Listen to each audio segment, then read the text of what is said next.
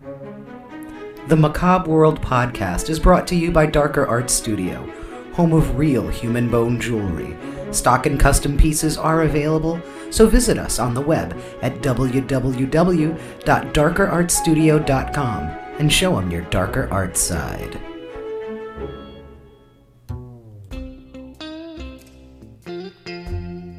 Macabre World, a podcast from Darker Arts Studio, where we explore the dark, strange, and unusual from this world and beyond.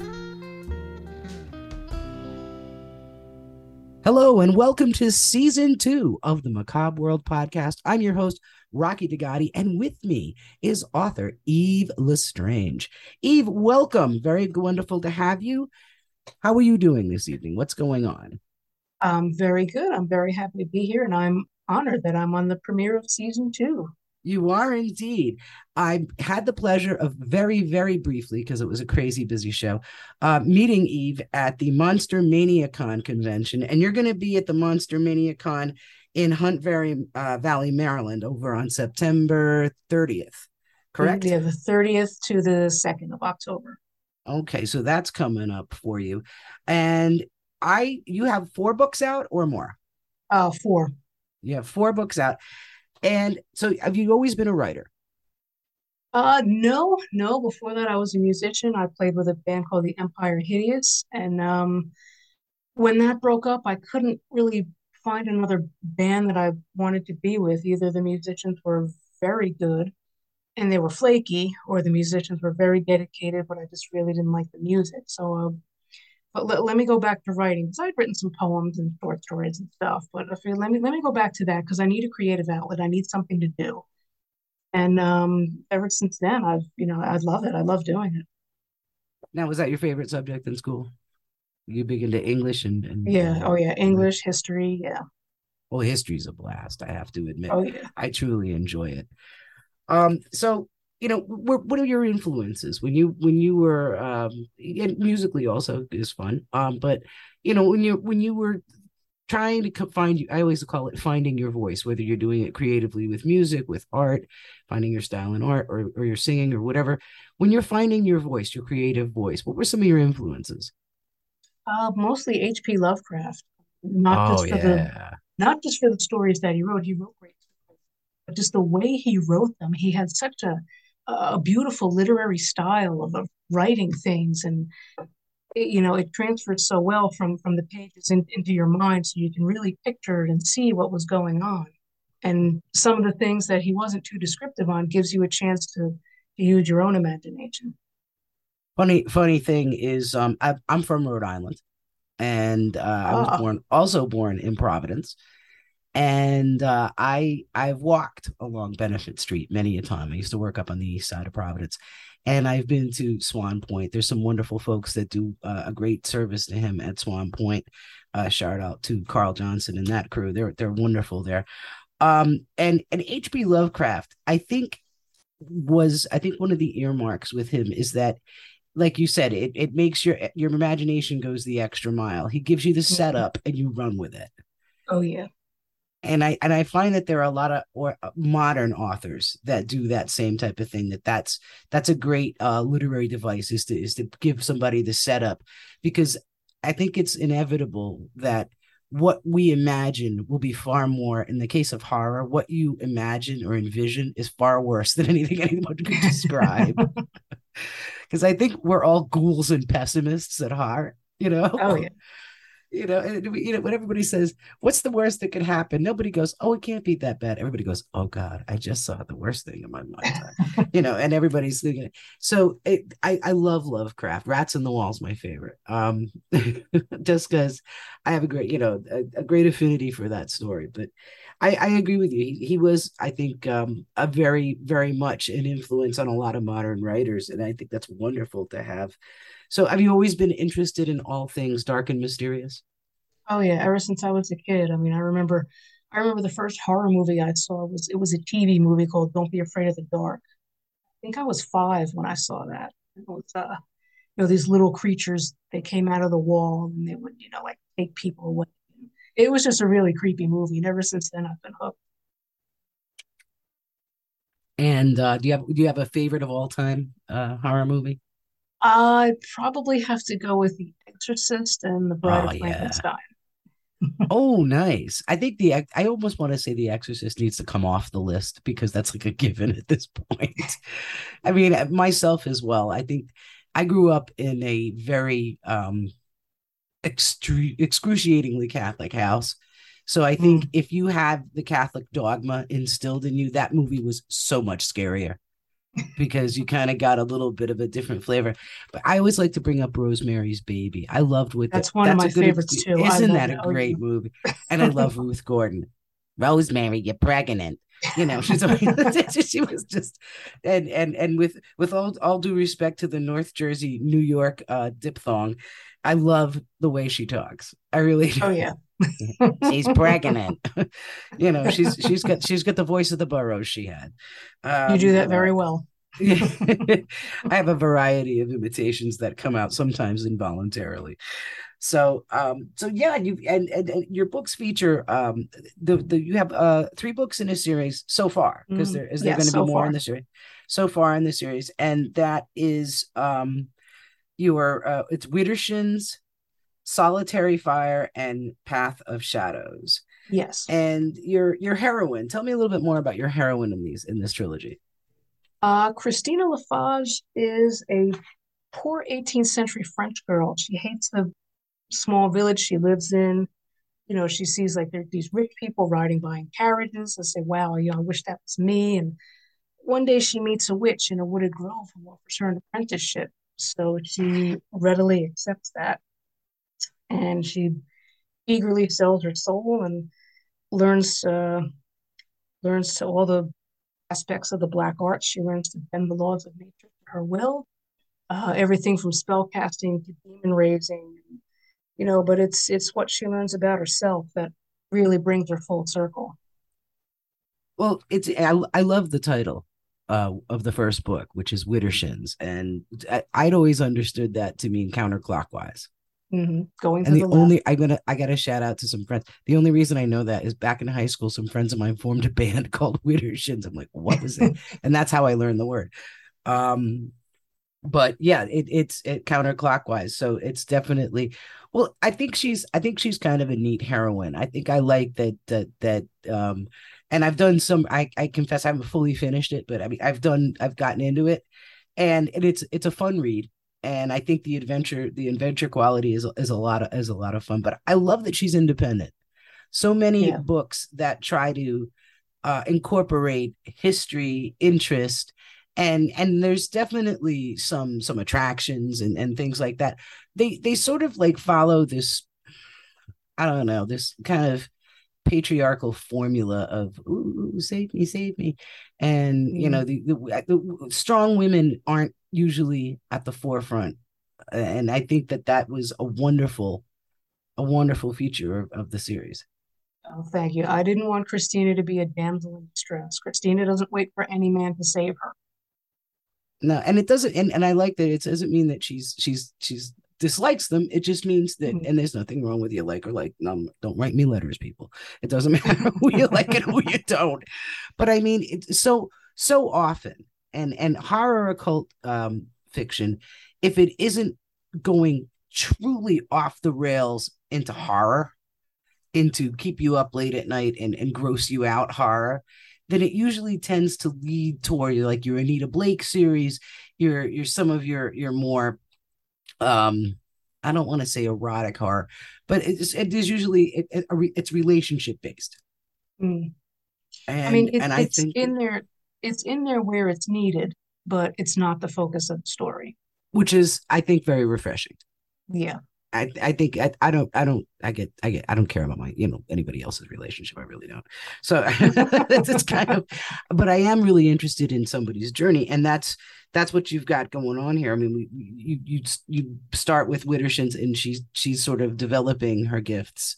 Mhm. and now that's the other thing. Are, are they gifts or are they curses or did she have them did she always have it in her? Did did the the you know did she have to kind of like barter for it? How'd that work It was it was given to her. She had to sell her soul to get it. She did it willingly. and that's and you know I like that too. that that mm. she volunteered. It was she wasn't tricked into it. She, she, wanted she just it. that that is remarkably cool and honest. But you know, I think a lot of people are gonna, you know, enjoy the fact that there's you're calling into question, I think, a little bit of what we consider good versus bad and and and pulling into that gray area because and a lot of popular television and and movies will do this is take take somebody who's not entirely good or not entirely bad. We seem to like to throw people to one side or the other and then you get it like somebody like a dexter in the middle. You know and i and what i enjoyed about about your characters is you're exploring that gray area in a big way and letting yeah, folks I mean, kind of you know decide where their moral compass points because sometimes things aren't necessarily black and white. Right. I mean you'll see she she does have a heart as you read further into the series you'll you'll see that. And now what now what what's what's the feedback like? What do do do the, what does the the magic community think of your books? Uh, I hope they like them. Uh, so far, uh, anybody I've met at a convention, they say, "Oh God, I read, I read your books. I love them. I love them. When's the next one coming out? What are you doing now?" Um, so so far, I've gotten really good feedback, and I'm I'm very grateful for that. That's excellent. You know, I mean, because your challenge. I mean, it's a challenge. Like you know, like you said, she's not being tricked. I mean, I think it's I think it's very cool the way that works. And and when you go into that, the conventions are definitely an experience. Oh, that, that's for if you're a horror author, that's definitely the way to go. I mean, I did a couple of bookstore signings, and it's you're there for a couple of hours. Maybe you sell a couple books, maybe you don't. But you know, the horror conventions, that's your audience. That's where they are. Right. You know, and they're very receptive and they're happy to be there. Everybody's in a good mood. Everybody's happy. You know, so I just think that doing the well, they serve booze. Is, you know that, right? Oh yeah, yeah, that's true. That helps too. you know, see, the bookstores, all you get is scones. yeah, scones and coffee. scones and coffee. You got to go where they serve the booze to sell the book. But it, it, it all, all kidding aside, it is, it is a great venue. I mean, and and there's there's a lot of inspiration to be had, and I love. To, like, I'm I'm also a vendor there as well under the under the sponsorship of the podcast, and you know, it's it's. I think I, I love the cosplay. I love mm-hmm. the whole vibe of it. I like that it brings a lot of fans together. Oh yeah, you don't get that at Barnes and Noble. No, you don't. you definitely don't. I think my favorite cosplay was not this con, but the, although I see I see great ones every con, not this one, but the one before in March, which was very Dexter based, and someone mm-hmm. a, a, beautiful young lady came in dressed as the uh the uh, Masuka, the the the the fellow who's the forensic uh, analyst along with Dexter, and she she nailed it. you know, I saw I saw so many, but you know, so it, it's like I said, it's a lot of fun to connect with people that way, and and to now another book that you've got um, mm-hmm. outside of that is the um, I know you have the trilogy, uh, the one that was the one set in Baltimore. Yeah, that's uh, Blood Moon over the Chesapeake. That's it. Thank you. I had the I had it written down, but I couldn't find the title. Blood Moon over the Chesapeake. Mm-hmm. I, I, mean, it, Baltimore is a great city. Tell me why Baltimore. I, I love it, but I, I'm curious what what inspired you. My mother's family comes from Baltimore, and um, I still have cousins in Glen Burnie. I still have cousins in Southern Maryland. And um, one day I was going through some old documents and old papers, and they were all from Baltimore. I was like, this looks really cool. Baltimore's a really old city. There's a lot of there's a lot of ghost stories in Baltimore too. It's like, well, let me. Very much. I want to pick this for my, you know, for the setting of my next story. It is a very very cool city. I've I've I've mm. enjoyed um Fells Point very much. It's a nice neat area, and uh, that was Poe's city too. There's another. Mm, yeah. I've always thought he was kind of an, an interest. I think I think he he was an interesting study in lit- in literature as well. Oh, but yeah. um yeah, that that whole area, like where it's funny where the Poe house is, like the rest of the area mm. doesn't really look all that literary. it, it, it's less scary. it's, it's, it's a rough area, but I still think it, you know you go during the day. It's a great place to visit. And mm. Fells Point, I believe, was you know the old ye olde drinking grounds because there's still quite a few taverns in and around that area, and and Baltimore's definitely got a, a haunting appeal all its own. I think the older cities do. Philadelphia, mm. Providence, Boston, Baltimore. You're going to get that that almost a colonial uh I say colonial this isn't in colonial time but it, that colonial era feeling even to this day. You still mm. have the little bit because there's so much of the architecture. So you, have got stuff in in France. Are you primarily into like that whole 18th, 19th century, or? I, I like a lot of history. Um, you know, whether it's you know regular history, ancient history, witchcraft history, witchcraft history in particular. That's that's you know I read I read you know so many books and occult books. I thought you know let me put some of this knowledge to use. Let me incorporate this into into what I'm writing. Well, it's fun to get the fantastic from the factual. Yeah. I think that's a great, a great, a great inspiration right there. Oh, I loved, I love witchcraft history. And like, I'm from maybe about, you know, 75 minutes south of Salem, Massachusetts originally. And um, it's, it's because that's, that's about it's anywhere between an hour and 20 and an hour and a half from where I grew up. And the, you know, what happened, what do you think really happened there? Uh, I think a lot of it was politically motivated. I think, oh, yes. you know, if you accuse someone of witchcraft, like, oh, like if I accuse this this old woman of witchcraft, she has a lot of nice property. That could be mine. So let's get rid of her. We'll call her a witch. We'll get rid of her.